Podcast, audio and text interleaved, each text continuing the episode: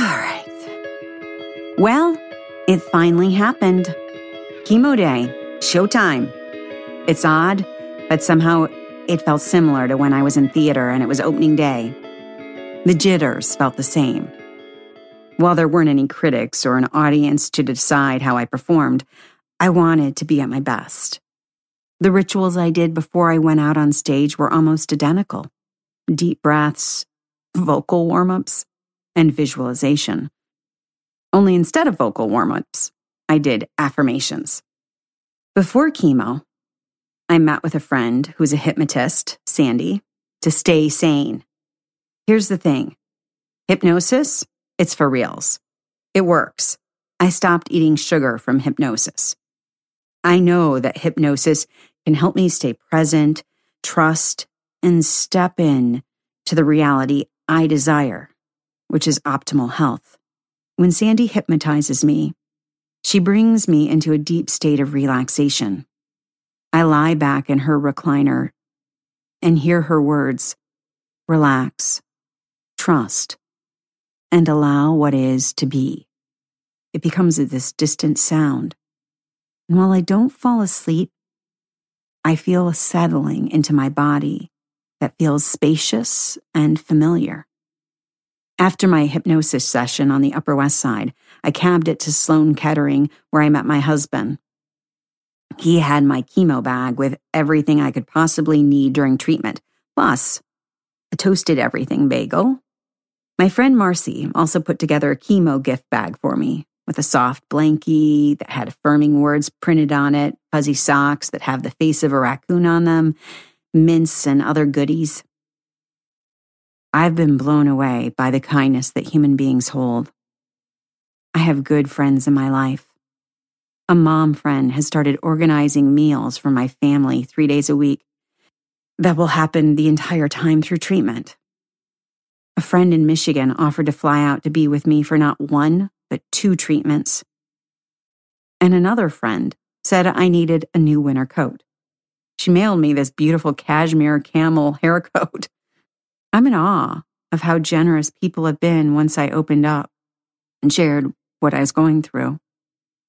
As Michael and I walked into the breast center, I thought of these friends and their support. We were greeted by two men at the front desk and directed where to go. I had my bloods and vitals and weight checked by a woman named Liz who had cool camo colored shoes. I closed my eyes right before she pricked my finger. I asked Liz to tell me when to breathe. If there's anything I'm realizing most, it's that I need to breathe a lot these days. And that I also need to tell people what I need and when I need it.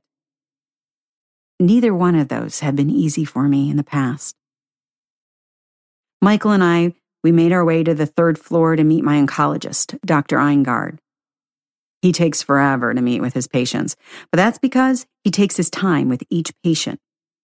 He answers every possible question one would have. He rubbed my arm and said, I think you're going to do really well.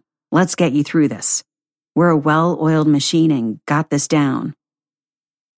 My handsome, caring oncologist, who could have a sideline career as a Ralph Lauren model, said everything right except we're a well oiled machine.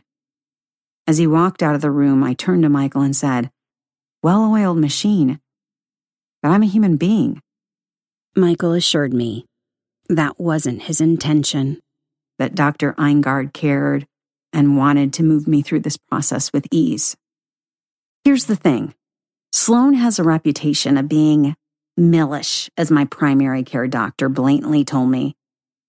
For the most part, I've yet to feel that but knowing I'm just a number at Sloan and hearing my oncologist say, well oiled machine, put a little panic in me.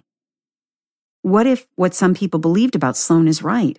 What if I just entered the machine of chemo only to be spit out in four months with no hair, no sense of patient empowerment, and even more fear? As we sat in the waiting area, my name to be called, I intentionally said in my mind, Move with ease, grace, and trust. Move with ease, grace, and trust. And then I heard my name. A friendly looking young man with a ponytail called my name to go back. He introduced himself. His calm and light disposition reaffirmed why I chose this facility. I liked him. I arrived at the treatment suite with all of my chemo goodies packed in my large beach bag. It was filled with pinwheel mints that I was told to suck on to reduce the metallic taste when I'm getting something called AC chemo. Those were my first four treatments. I brought my laptop in case I wanted to listen to my hypnosis recordings or watch something, and a box of thank you cards. I had so many friends and family to thank.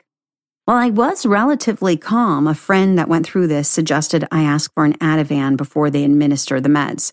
So when the nurse asked, Can I get you anything? I quickly blurted out, Ativan. The room where I received my cocktail of medicines was actually quite lovely. If it weren't for chemo, you might have felt as though you were staying at a fine hotel. I had a corner suite. I wondered if they put all the newbies in the nicest room with the beautiful views of the city. I was told there would be a reflexologist on site. How about that? And asked, Would you like a foot rub? Um, yes. The nurses were present, always asking my full name and date of birth before anything was to happen. I thought to myself, You just asked me my name and date of birth. Maybe there was a misstep and now this is protocol. Who knows? They're never going to get sued. Ashley, my nurse, explained step by step what she was doing. First step was to give me saline via an IV. She then administered one set of the medication, and then the other set of medication was manually pushed via an IV. I had two post its with me.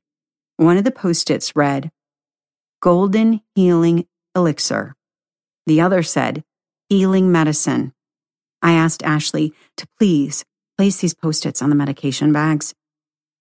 She did so without question, almost as if it wasn't the first time she'd been asked this. I was in New York, right? So uh, I guess this idea of healing words on medicine wasn't too foreign. Michael sat next to me. His left foot incessantly tapped the floor as he glanced down at his phone frequently. What do they do for spouses who are nervous? I sort of wish they offered him an Ativan, as I know there's trepidation being in this new land we did not sign up for. But so be it. Here we are. Interesting. You really don't think about things like this when you're young and getting married, or at least I didn't realize the magnitude of our wedding vows until now. I looked out the window and saw a sign in an apartment window that read, We love nurses. I recently met a young woman whose friends would post signs in their windows across the street from the, this very chemo suite to cheer her on, noting how far she was in treatment. I smiled, thinking about the fact that I've connected with this woman and that she has successfully gone through this process, and that I'm reading a sign of her friend's love.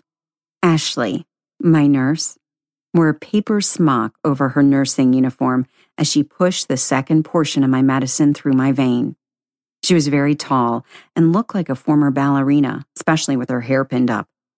I noticed a beautiful, dainty gold necklace around her neck with a charm of a little elephant. I inquired as to where she got it. One of her patients on the last day of chemo, she told me. Of course. I thought about who this patient must have been to give Ashley this necklace. Moreover, I thought about the type of person my nurse is to receive such a thoughtful gift. You could feel her presence, support, and kindness while she administered the medicine. I closed my eyes and pictured a healing elixir, just like my post it said, flowing through my body. As I breathed into my imagination, I heard Ashley say, And you're done for today. What? Really? I'm still alive? The red devil did not get me that day. And I thought, the meds hit me tomorrow? I didn't even care. And I paid no mind to it. Perhaps it was all the steroids pumping through my bloodstream, or perhaps maybe, just maybe, I allowed a little ease and grace and trust that something Someone had my back. The cloak of fear and the grip of control had loosened. Did it feel good? It felt new. And well, like I could breathe. I was tired. But in the back of my mind, I'd known fear and control for so long that I knew they'd be back. For that moment, I was okay that they'd gone out to lunch. I'm Tina Zaremba. I'm searching for strength, grace, and trust. You've been listening to Chemo Stories.